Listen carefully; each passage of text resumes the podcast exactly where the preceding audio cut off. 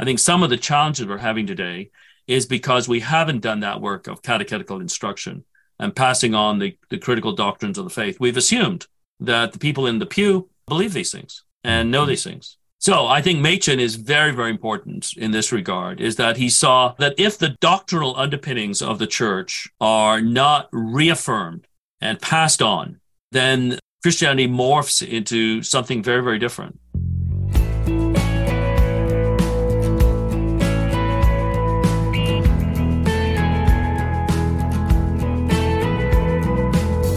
Welcome to Christ Overall, a podcast dedicated to helping the church see Christ as Lord and everything else under his feet. My name is David Schrock, and today, Steve Wellum and I will be interviewing Michael Haykin as we discuss the life, ministry, and impact of J. Gresham Machen. If you haven't listened to Dr. Haykin's long form on Machen, you can do that by clicking on the last podcast. Every month, we record a reading of our long forms so that you can listen to them on the go, and then we discuss the content of the piece with the author of the long form. Earlier this month, Brad Green and I interviewed Machen biographer and church historian Darryl G. Hart. And in that interview, in his long form, we considered the book Christianity and Liberalism. And now today, we widen our lens to learn more about the man, J. Gresham Machen. For those who do not know Michael Haykin, he has been a professor at Southern Seminary in Louisville, Kentucky since 2008, all the while continued to live in Canada. In Canada, he also teaches at the Toronto Baptist Seminary. Meanwhile, at Southern Seminary, Michael leads the Andrew Fuller Center for Baptist Studies. And right now, he is working on a project to bring all of Andrew Fuller's works into a 17 volume set. So be sure to keep an eye out for that work.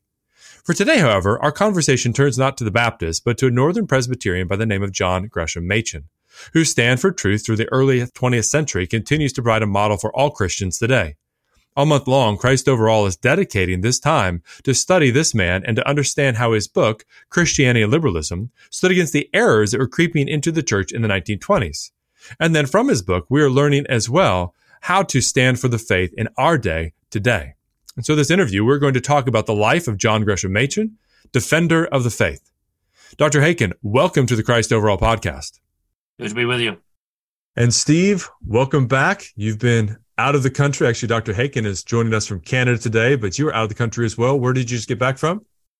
I was a week in Ireland uh, teaching in uh, Bible college there and had a wonderful time. Wonderful. Glad to have you back, brother. Well, as we get uh, a chance to talk about uh, J. Gresham Machen today, we're going to be reflecting on Dr. Haykin's piece, John Gresham Machen, Defender of the Faith. And maybe just to begin, Michael, if you'd be willing to tell us just your own introduction to Machen and how this article, this chapter came to be written.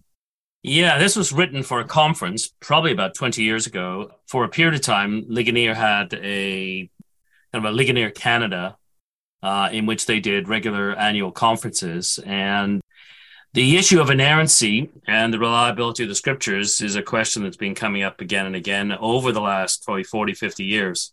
And so, for a variety of reasons, I chose to, at this particular conference, it was on the reliability of the scriptures, inerrancy, etc. I was asked to do a historical piece. And I'd had some acquaintance with Machen before, primarily through his biography by Ned Stonehouse. So I ended up uh, kind of gravitating to this particular piece. There were a number of elements in the story that are particularly helpful, relevant for our day. So that was the context. It was originally written as a as a conference paper for a conference that dealt with the reliability and inerrancy of the scriptures. Wonderful. Well, I appreciate you letting us come and bring this to the audience of Christ overall. And certainly it was edifying just uh, listening and learning a few things along the way, including uh, Machen's passion for the Sabbath and American football. Uh, I thought that those yeah. would be two things that were necessary to, to bring to, to Germany where he was. That's great. And Steve, for you, what background do you have just studying Machen, systematic theology, and the rest? I came across Machen very early on in my uh, Christian life. I was raised in a Christian home and converted at 16, and then I started uh, reading uh, theology quite quite quickly and soon thereafter. And uh, my older brother Kirk introduced me to many of the Westminster theologians, and you know read Cornelius Van Til and John Murray, and then came across Machen early on. And and uh, what struck me, and, and it was Christianity and liberalism that I first read, was just a reminder of the difference between historic Christianity and what at that time, what we identify now as classic liberalism, how it was a different religion. And that really uh, hit me because I had been reading areas in apologetics and trying to witness to my friends in Canada, this type of thing, and saying, what is historic Christianity? What what are these alternatives? How are there distortions then of the historic Christian position that people identify as Christianity, but it's really not Christianity? And Machen was very, very helpful.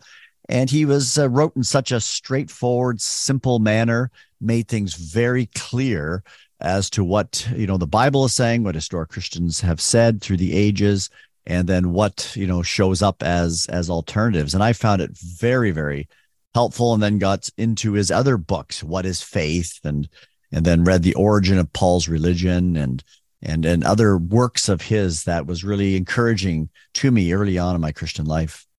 Wonderful.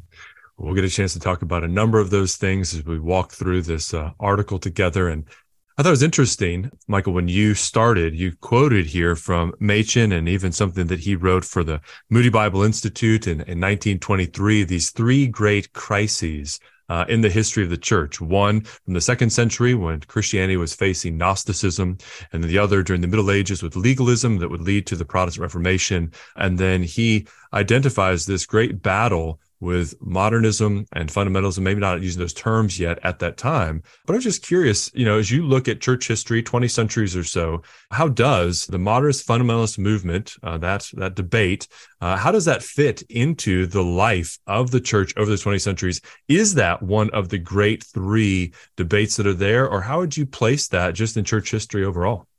Yeah, I probably wouldn't identify it as one of the three. First of all, you know, why three? I think Arianism and the battle for the doctrine of the Trinity in the, the long, you know, fourth century is very, very important and significant. The whole Pelagian debate with Augustine. So it's curious, and I didn't kind of uh, research this in terms of his background. Why, why did Machen identify these three? Obviously, the fight against Gnosticism and the fight against the corruption of Christianity in the late medieval period are vital battles that are fundamental to the preservation of the gospel but I'm not sure I would have identified, you know, three. I probably would have added a couple more. But there's no doubt that the what we call the fundamentalist modernist controversy, um, although Machen was very reticent to describe himself as a fundamentalist for a variety of reasons, while he had common cause with other fundamentalists like J. Frank Norris, W.B. Riley, etc., prominent Baptist fundamentalists in the States, or T.T. Shields here in Canada, there were there were significant differences particularly the way in which fundamentalists tended to make various lifestyle issues or adiaphora primary uh, elements of the fight for the gospel.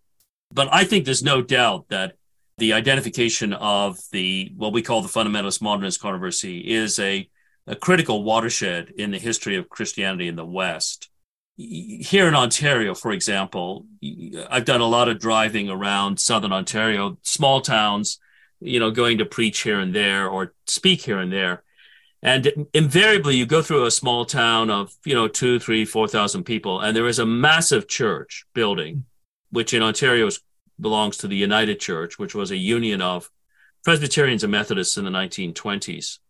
And you can tell by the size of the building, the sanctuary would seat easily 800 to 1,000. And at one point, it was full. When that union took place in 1925, it basically involved 66% of evangelicals in Ontario. Um, roughly one out of every three evangelicals at the beginning of the 20th century was a Presbyterian, one out of every three was a Methodist. And the apostasy, and it really is apostasy of that denomination because of the, the imbibing of modernist ideology and theology, has been devastating for the gospel in not simply Ontario, but other parts of Canada. And the collapse of significant sectors of Western Christianity as a result of the embrace of the sort of liberalism that Machen is fighting, you know, it's it's it has been it's it's a, a major watershed in various parts of of the United States and Canada and the West in general. So in my mind, there's there's no doubt that his identification of this battle on the level of the battle for the gospel of the Reformation or the battle for the gospel at the time of the Gnostic uh, struggle against Gnosticism in the second and third centuries, he is not underestimating the historical importance of the struggle in which he was engaged. Yeah. So even if it's a little idiosyncratic that he picks those three, certainly mm-hmm. it's that kind of of massive ordeal and you know as the american on the on the call today right i think it's helpful to remember that there was a great legacy of the evangelical church in canada that in many ways has been lost. Certainly seeing just the cultural movement in Canada. We think about Justin Trudeau and everything else that has gone on in Canada there today. Uh, but to see those large churches that were there and, and even the gift that uh, both of you brothers and, and many other the professors that I had at Southern Seminary and other places have come from Canada. It's good to be reminded of that historical movement and some of the things that have been lost uh, as a result of the movement away from Orthodox historic Christianity uh, towards something else. And then ultimately even moving away from any kind of Christianity association with the church at all. Yeah, just very quickly. I mean, you know, in the late 1800s, say the 1880s to the 1890s, probably somewhere close to 80% of people living in Ontario heard the gospel every week. Hmm. That's what we've lost. Yeah. And a significant part of it is the rejection of biblical Christianity um, in this body that we call the United Church. And, and don't you don't you think, Michael, as well? Um, I mean, obviously, Machen saw the fundamentalist modernist controversies. I mean, he puts it as the third, third great battle, and we can then talk about other great battles. But in some sense, I mean, it really is significant because what you have is that you have the attempt of the of the modernists to say we are Christian, right? We are Christian, but then a redefinition of every single term and doctrine, and then saying, well, we are the true church. We are the ones that go back to the entire uh, beginning and tied to more religious experience than doctrinal commitments. And uh, I mean, this really, I mean, in some, sense, it parallels Gnosticism of old. If Gnosticism actually won in the early church, you would have had an entirely different Christianity, an entirely different redefinition of it. Whereas when you go through church history, say the Roman Catholic Protestant divide, you still had a lot of agreement as to well there's a bodily resurrection there's there's an actual god uh, triune god that's there. There's differences on authority issues in terms of the church tradition and so on. But you didn't have this redefinition of of Christianity so that when the gospel so-called gospels preach they're saying well we are Christian yet we don't even hear the Bible or what Machen's wrestling with, you'll have people that will deny the bodily resurrection and still say it doesn't matter. You can still have your experience of Jesus and uh, be Christian. And that seems to me to be something new or maybe parallel to the Gnostic position of old, where this redefinition, this syncretism that's taking place, uh, would destroy Christianity root and branch if it wasn't dealt with and people were called back to the historic position. So, I mean, it's a it's a significant uh, challenge that the church had to face since the Enlightenment, then into the modern world. Yeah, I would agree. As I said, the the choice of three, we could debate that uh, till the cows come home, so to speak, as to how many critical phases there have been. But yeah, the the parallel that you bring there between the modernist kind of perspective on Christianity, the redefinition of what is Christianity, and the Gnostic is very, very well well put. Uh, I think of Irenaeus in his um, against heresies. He says that the men he is fighting, it's it's as if they've inherited a mosaic, and he's thinking of the little mosaic tiles, yeah, which depicted a face, and they've rearranged the puzzle to depict a dog. Hmm. And it's uh, they've got the same, they've got all the same parts, but it no longer is a face; it's a dog yeah. a human face. And I think that's very apropos of both Gnosticism and, and, uh, and uh, liberalism as it kind of develops in the late 19th, early 20th centuries. It uses terminology, but it's no longer the same thing at all. Yeah, this is why it's so applicable to today, right? Where there are those who are taking words and then completely redefining what those terms mean. So you can see that with Machen, see that with Irenaeus before. I'm curious, and, and Steve, maybe just to start with you, is what Machen is doing is it novel in and around that time? So he's making i think maybe you know one of the things that has stood the test of time with his book is to say that he has identified that we are not just dealing with two kinds of christianities rather but there is something christian and then there's something liberal. He's making that division the two different religions that are going on here. Is that novel at that time? Certainly not novel across the, the age but is he the first one to make that argument at that time yeah, it's a good question. And maybe Mike will be able to answer that too. I mean, I, am just looking at those who are writing at that period of time. You think of in, in the Netherlands, then when you have the entire Dutch tradition, which of course then came over to Princeton through Geerhardus Vos and would have influenced that. And, and Machen would have been there as well to hear that teaching. I mean, they were making that clear distinction, Bavinck and Kuyper and Voss and others between historic Christian belief and what was then identified as modernism, liberalism, and so on. I don't know if Machen's the first one that's doing so in North America. I don't think he is. I mean, you do have Charles Hodge that clearly distinguished liberalism, uh, you know, before Machen from historic Christianity. But uh, Machen uh, certainly brought it to the forefront and really made it clear as to this major, major contrast. Here's historic Christianity, and then there's this other religion. And I think he made that very clear. But I, I couldn't say whether he was the first one that that did that. Yeah, I think you've got Warfield at uh, Princeton also making similar sort of claims. But the difference, I think, between Warfield and Machen, Machen, Machen is bringing it into the public square in a way that Warfield was not. Warfield is, I think, a, a remarkable uh, theologian and uh, New Testament scholar, which is how he started.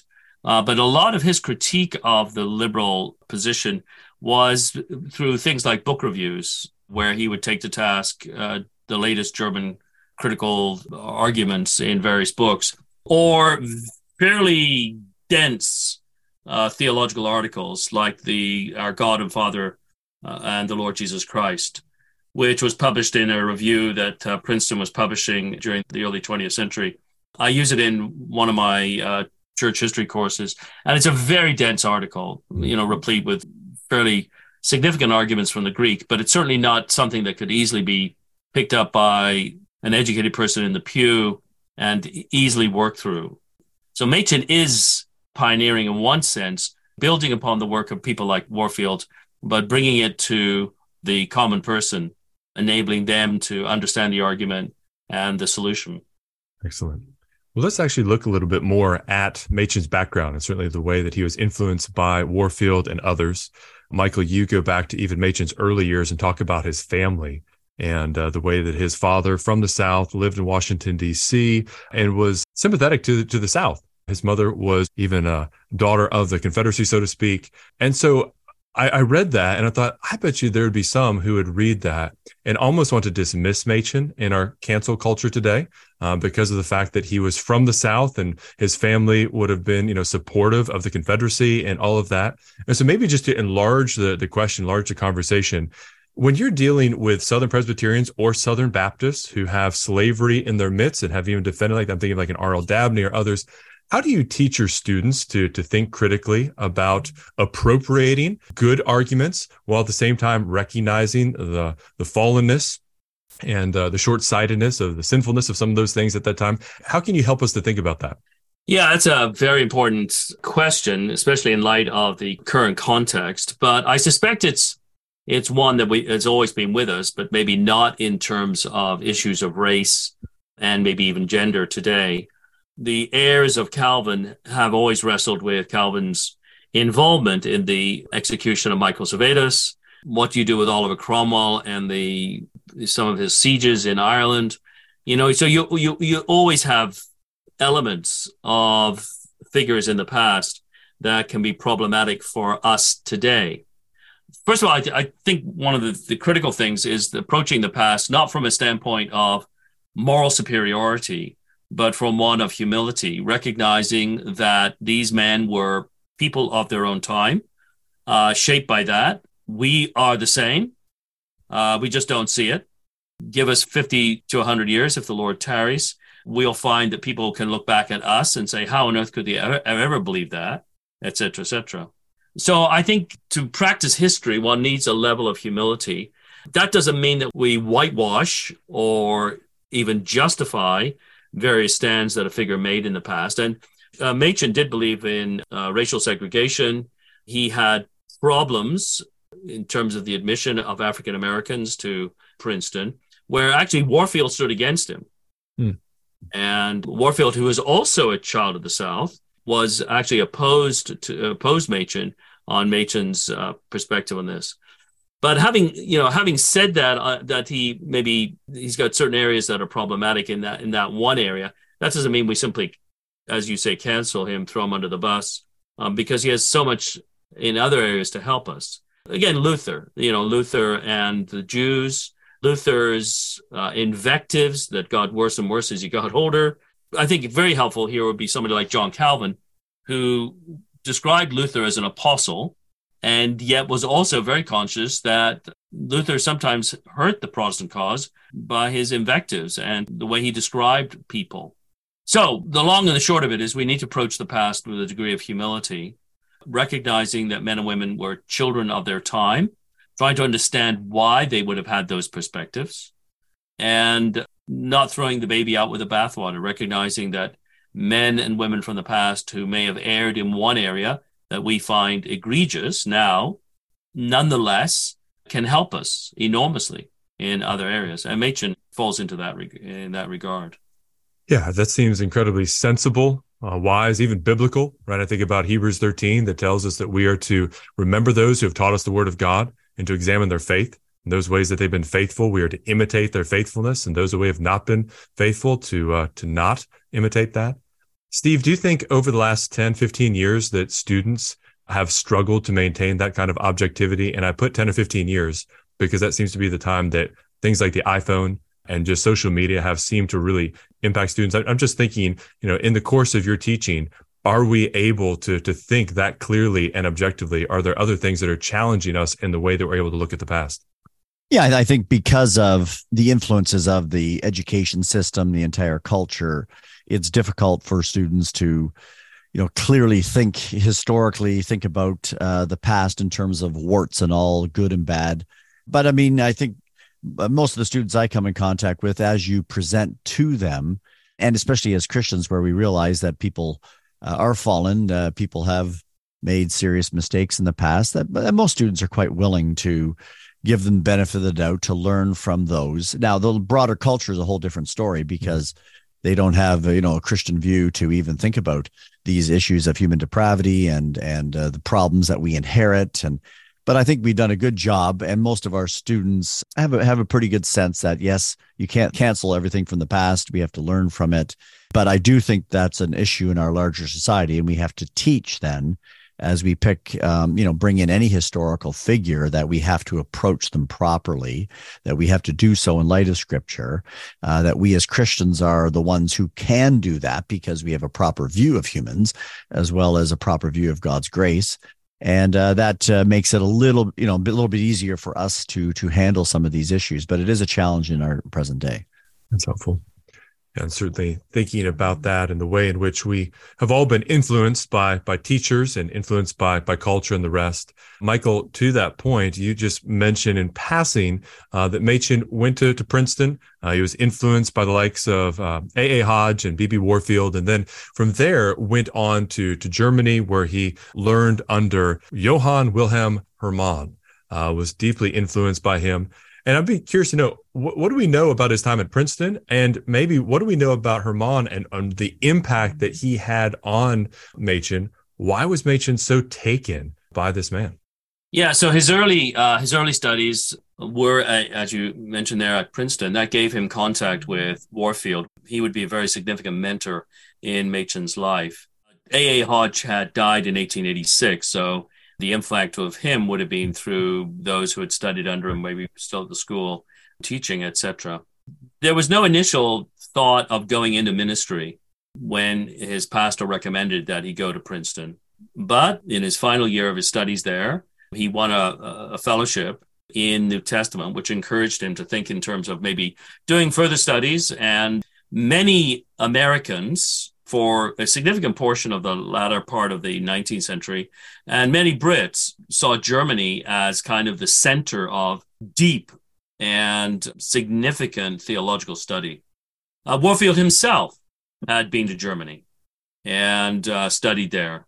And so it's not surprising that Germany was suggested to Machen, and he decided to spend the academic year of 1905, 1906 studying with a number of uh, well known New Testament scholars of whom one of them was Wilhelm Hermann. Hermann, born in the 1840s, he would die in 1922. Um, he's a very significant figure. Uh, among his students were Karl Barth and Rudolf Bultmann, two very, very different figures theologically. Bultmann, the, the classic example of liberal theology, applied to New Testament studies. Uh, Barth attempting to recover a biblical understanding of God, the Trinity, and various aspects of Christianity, but bedeviled all through his career with a, I, in my view, an, a wrong view of Holy Scripture as potentially errant, but very, very different theologically. Both of them sat under uh, Wilhelm Hermann, as did uh, Machen for that year or so.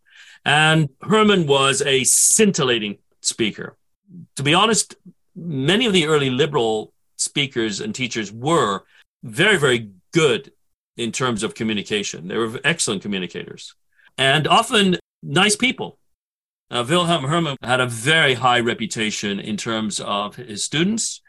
And as I said, a scintillating lecturer. Uh, during his lectures, the auditorium where he would often lecture would be full. In fact, to the point that people would actually sit on the steps leading up to the podium from which he spoke. And Machen uh, would write letters back. Um, he was not married, but he would write letters back to his mother and to Warfield about how Herman was having such an impact upon him. That while Herman did not believe in the resurrection of the body, nonetheless, he did believe in the fact that the Lord Jesus Christ was still a living figure.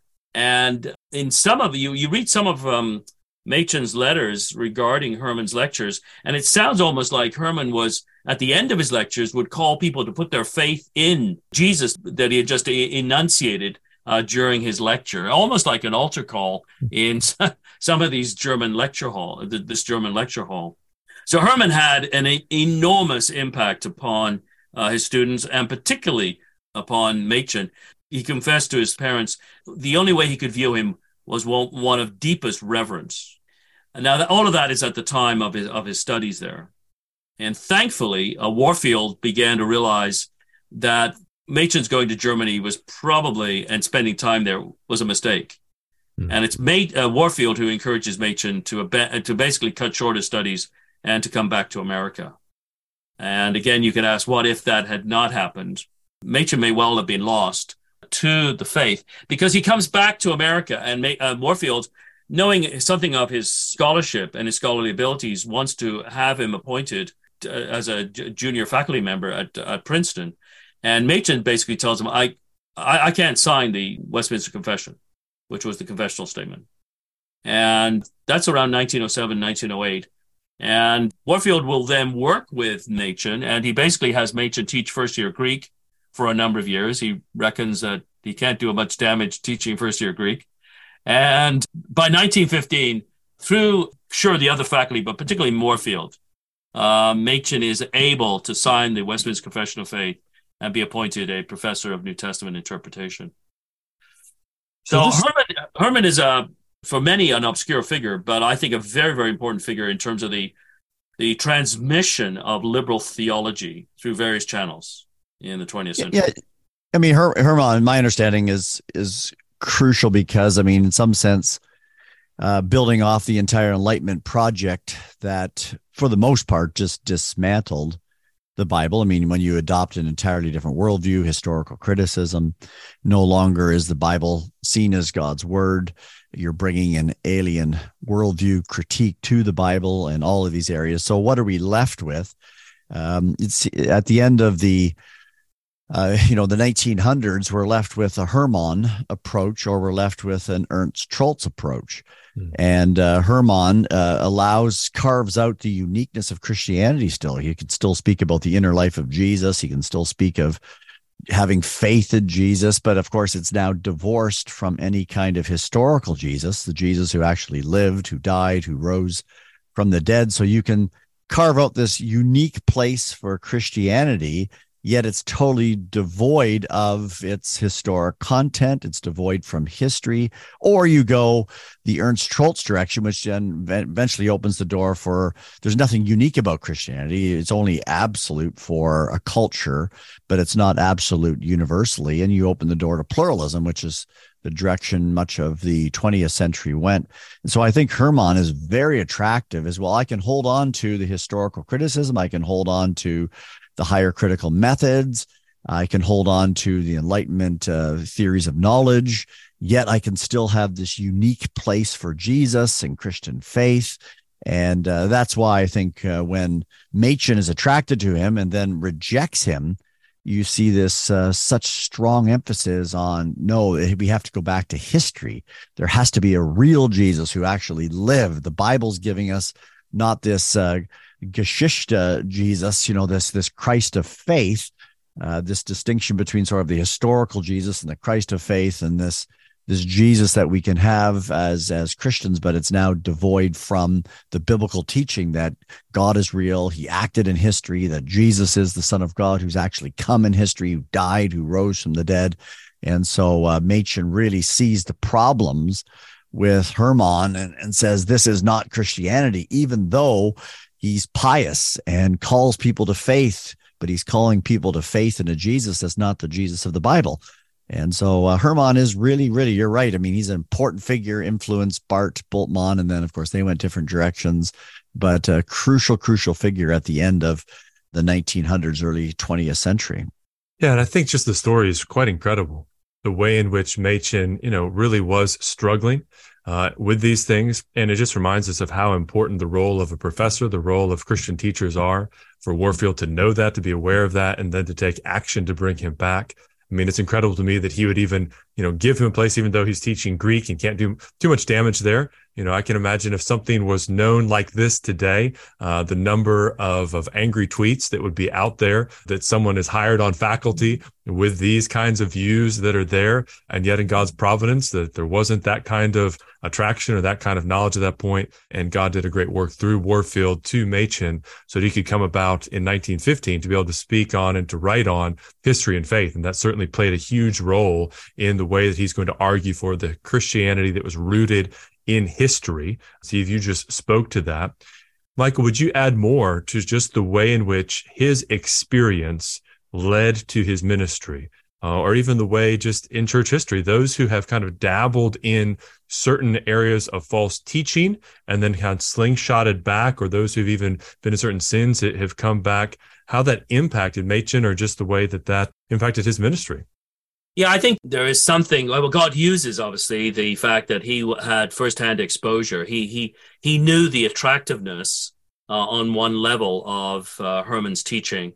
If he had been guarded from that, he wouldn't have understood the system that he was fighting from the inside. And so God obviously uses all of this to create the the apologist for the biblical faith that Machen becomes in the 1920s and 1930s. You know, in my own my own experience, I did my master's and doctoral level studies at the University of Toronto at Wycliffe College, which was an evangelical school, but it was part of a larger uh, consortium of colleges called the Toronto School of Theology. And one of the schools at the Toronto School of Theology was Emmanuel College, which was a United Church College. And I took a couple of uh, courses over there, one in church history, which was not a problem, but one in a new, with a New Testament scholar named Heinz Guenther. And Guenther, he advertised it was a course in the uh, Greek study of the parables. Mm-hmm. And I really wanted to do more work in intermediate Greek. And so I took the course. There was a little bit of Greek that would be given at the beginning of the class. Guenther was a student of Rudolf Bultmann and had studied under Bultmann. And I was exposed to all of the vagaries at a very young age. I was 20, 21, all of the vagaries and errors of source criticism. And uh, I remember the, one of the classes at the beginning of the course where he raised the question. He read a parable of Jesus and then said, So who said this? And eager beaver as I was, I put up my hand and said, Well, Jesus said it. He then spent 15 minutes showing how, yeah, I could believe that, but that was very naive. It was probably spoken by you know, one particular group fighting Judaizers in Rome in the late, you know, uh, first century, whatever. And uh, upon reflection, that course was enormously helpful. Uh, not because I learned a ton of Greek, I didn't, nor because the source criticism I was exposed to in depth became part of my own way of reading the New Testament. But I saw from the inside just the bizarre nature, in some ways, of radical criticism and the devastation it could cause. Hmm. And so, on a very little scale, I could see why uh, Machen's exposure to liberal theology in one of its finest exponents prepared him to be the apologist he could. Hmm. And uh, so, you, again, you can see in this God's hand and the wisdom of men like Warfield. Really, it's a it's really an amazing thing. I, and I'm sure, as you said, you know, if if, th- if this were today and it were known, uh, there'd be all kinds of angry tweets. But that was a different day. Yeah, God is providential. We can give thanks for that. Now, when it says, and when we see that Machen's arguing for the historicity of Christianity, he's not opposed to experience. In fact, that's one of the things that you bring out. How is he relating the two here? Well, obviously, I mean, there there is a, a call to faith. There is a an embrace of of the gospel that has to be personal and experiential. Uh, he used older language, experimental. He doesn't discount the work of the Holy Spirit, even though one of the interesting one of his critics is W. O. Carver, who was associated with Southern for many years and probably moving in a liberal direction. I don't know a lot of about Carver, but Carver was critical of Machen, thought that Machen basically left no room for the Holy Spirit. Hmm. And that's not that's not true at all. I, I have a quote there about Machen uh, responding to to this and emphasizing the importance of experience in the sense of the work of the Spirit and so on. And so Machen, Machen does not discount the necessity of the Holy Spirit opening the heart, as it were, to embrace the historical Jesus as he is related to us in the Gospels. But he rightly recognizes that the big battle of the 1920s and the 19 teens and the 1930s was for the, the historicity of the Gospels and the historical objectivity of the portrait of Christ that is given there. Earlier generations had fought for the importance of the work of the Spirit against a, a bare intellectualism. You know, for instance, the fight against Antinomianism in the in the in the 18th century with uh, people like uh, Andrew Fuller. But this was not that day. So there's very clear evidence that Machen did not discount the necessity of the experiential element of Christianity, but again, in some ways, you, you it might be kind of helpfully summed up this way by Luther's statement that if the battle is raging in one quarter, and you're concentrating your energy at, a, at another geographical point, you may well end up losing the war. You need to battle where the various attacks are being made against the Christian faith. And neither he nor, nor Herman disagreed on the importance of experience as a component. But what they radically disagreed on was do the Gospels present us with a reliable historical account of who Jesus is? Good word. Steve, what are the big battles today? Right. If we learn anything from from Machen, he's addressing those things with the full weight of scripture, full weight of confidence in the word of God that's revealed there, the work of the Holy Spirit. And hundred years later, we're still reading his book and learning from him. What are the battles today that we are we're facing? Well, we're we're facing many battles. I mean, I think what's what's common through the entire history of the church, and then what Machen faces specifically in in the fight of of his day, is it's always the battle of syncretism, isn't it?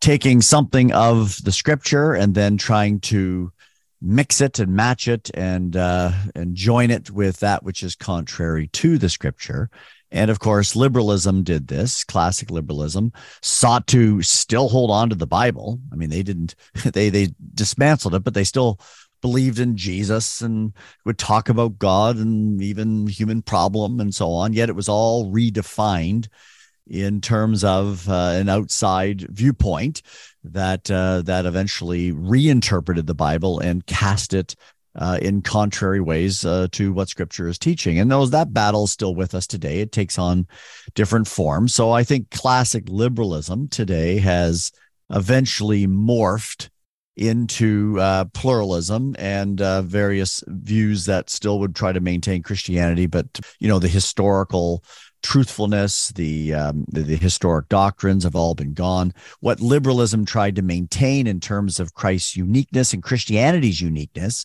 has been given up today in terms of a pluralistic mentality. Jesus is one among many. But then there was a pushback uh, in the liberal world on this. Uh, Karl Barth, I think, is a good example of this, where they tried to recapture something of orthodoxy, reject the liberalism that he was taught by Hermann and and uh, von Harnack and others.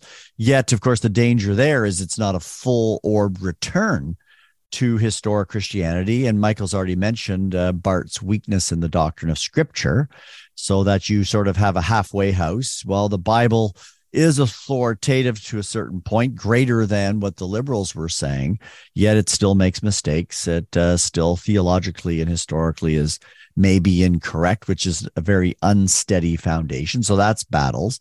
And we face battles then of redefinition. We find those who still out of evangelical circles, uh, post conservatives, post evangelicals, given a number of names, are, are still attempting to hang on to historic Christianity that redefine terms in terms of contemporary issues so that we see this in the moral front, uh, the application to, say, LGBT, and now we're seeing debates over complementarianism, egalitarianism, where a constant redefinition of terms. So the, the battle that Machen faced in terms of historic Christianity, standing for what is true, grounded in scripture, is constantly the battle. It just takes new shape, new form in our present day. So what he teaches us is we have to stand firmly on the authority of scripture, the historic positions of the church, and then apply that to whatever's whatever we face in, in our day and whatever the challenges that come to us. Yeah, that's helpful. And, and certainly thinking about one of the things you bring out, Michael, with regards to Machen, is that he's arguing for doctrine, right? When so many others are arguing for life or experience, he's arguing for doctrine. Today, it seems as though there's an argument for doing missions or to be doing the work, being in ministry together and downplaying doctrine. Uh, coming back from the Southern Baptist Convention just a couple weeks ago, one of the points of conversation that maybe even there for the next year or so uh, has to do with even kind of coming up with some kind of abstract or some sort of agreed upon statement that might be a part of the Baptist faith and message for churches to be cooperating together that would be less than the full doctrinal definition in the Baptist faith message, but something more core and essential to that. Michael, as you hear about that, what can we learn from Machen's time? What can we learn from church history with respect to when churches, when denominations move to kind of have a more unified union approach to things where they are shrinking the doctrinal specifics? What happens there? And what should we do today to make sure that we're holding fast to the whole counsel of God? Yes. I mean, doctrine is obviously vital to the life of the church. It's vital to piety. There's a, a quote from Machen's older contemporary, C.H. Spurgeon, to this effect that the coals of orthodoxy are vital to the, to the fire of piety. That one of the reasons why in the 18th century, when revival comes to the Anglican church, is the Anglican church used the Book of Common Prayer regularly, even if the men using it were unbelievers, as many of them were far too many of them were. Nonetheless, there is this bedrock of orthodoxy that is there. Once a church community abandons those classical Christian doctrines, what is there left to revive? And so doctrine is, is essential to, to piety, essential to mission. If we, if we don't have a good grasp of, of biblical doctrine, what on earth are we doing in terms of uh, proclaiming the gospel? Uh, what are we winning people to, etc.? And I think in the 20th century, uh, although evangelicalism stood fast, what becomes evangelicalism, because evangelicalism in some ways in North America is a child of the fundamentalist movement, they, they, they hold fast to the biblical doctrines, but are betrayed into, I think, a se- serious problem of pragmatism. And while they give lip service to the importance of doctrine, the pragmatic approach to getting the job done, et cetera, et cetera, et cetera, doing church uh, becomes pretty important during the 80s, 90s. And doctrine is downplayed. We have lost to a large degree the kind of catechetical perspective on the handing on of the Christian faith. It'd be very interesting to know how many churches do use any sort of catechism or have some any sort of catechetical structure to hand on the faith, the core of the faith. I mean, one of my great beefs is the fact that, that, for instance, the core doctrine of the Christian faith, the doctrine of the Trinity, for much of the middle part of the 20th century, and it even even during the the battles of during the fundamentalist modernist controversy, gets sidelined. And so we, we come to the end of the 20th century where there is, and the last 20 or so years, where there is a recovery of interest in the Trinity, which interestingly enough, uh, Karl Barth does play a role in. And evangelicals are at a loss to know how to speak about the Trinity because we, we haven't been talking about this central doctrine for the best part of probably 100 years or more.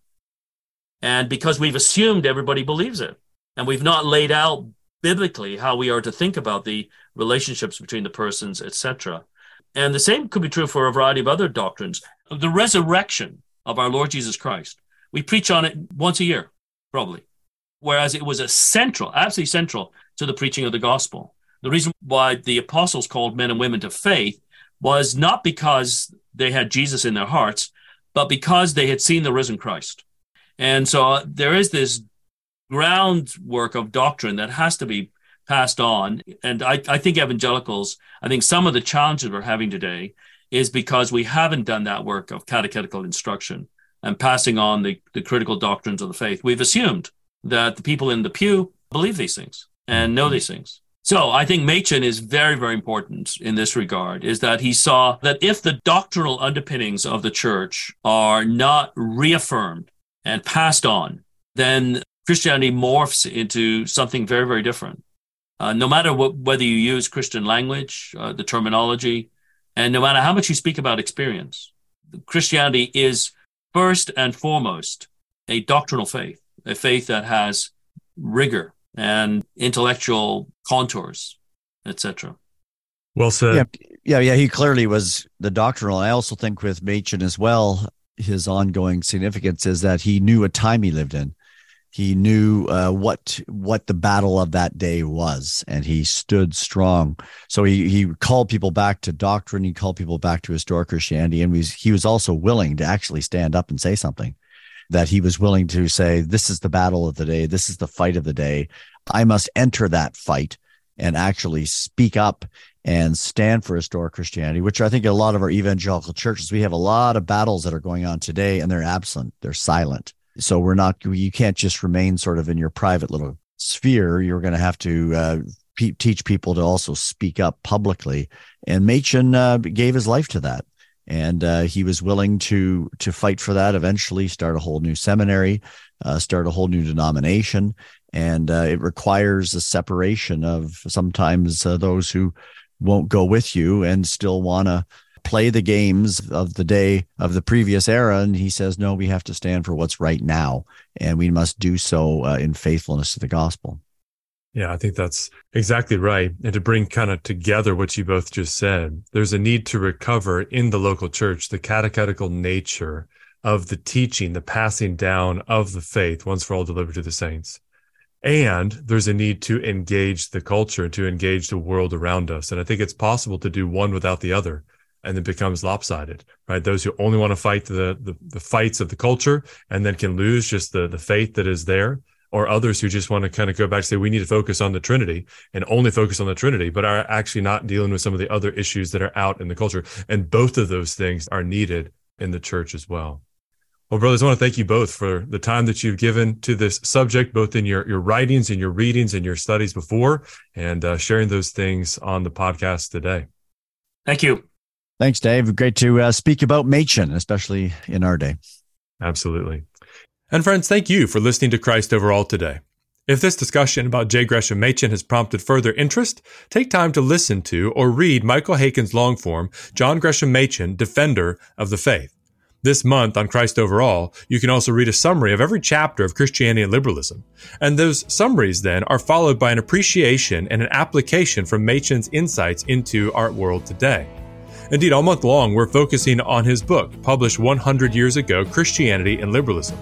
We do that because, as we discussed today, we believe that the book encapsulates the core of the doctrines of the faith and it teaches us how to stand for that faith. As we can all admit, we need models of courage today. And J. Gresham Machen is one such example worthy of our inquiry and imitation. Additionally, you may know of others who would benefit from learning about J. Gresham Machen. If so, take a moment to send them a link or share your favorite articles on Twitter. One of the best ways that you can help our ministry grow is to share it with others. You can also sign up for our newsletter at ChristOverall.com. Or you can talk to your church about supporting this ministry, or simply drop us a line to tell us how this ministry might serve you better. We'd love to hear from you. Until next time, then, let us remember that Christ is Lord over all, and so in all things, let us exalt Christ.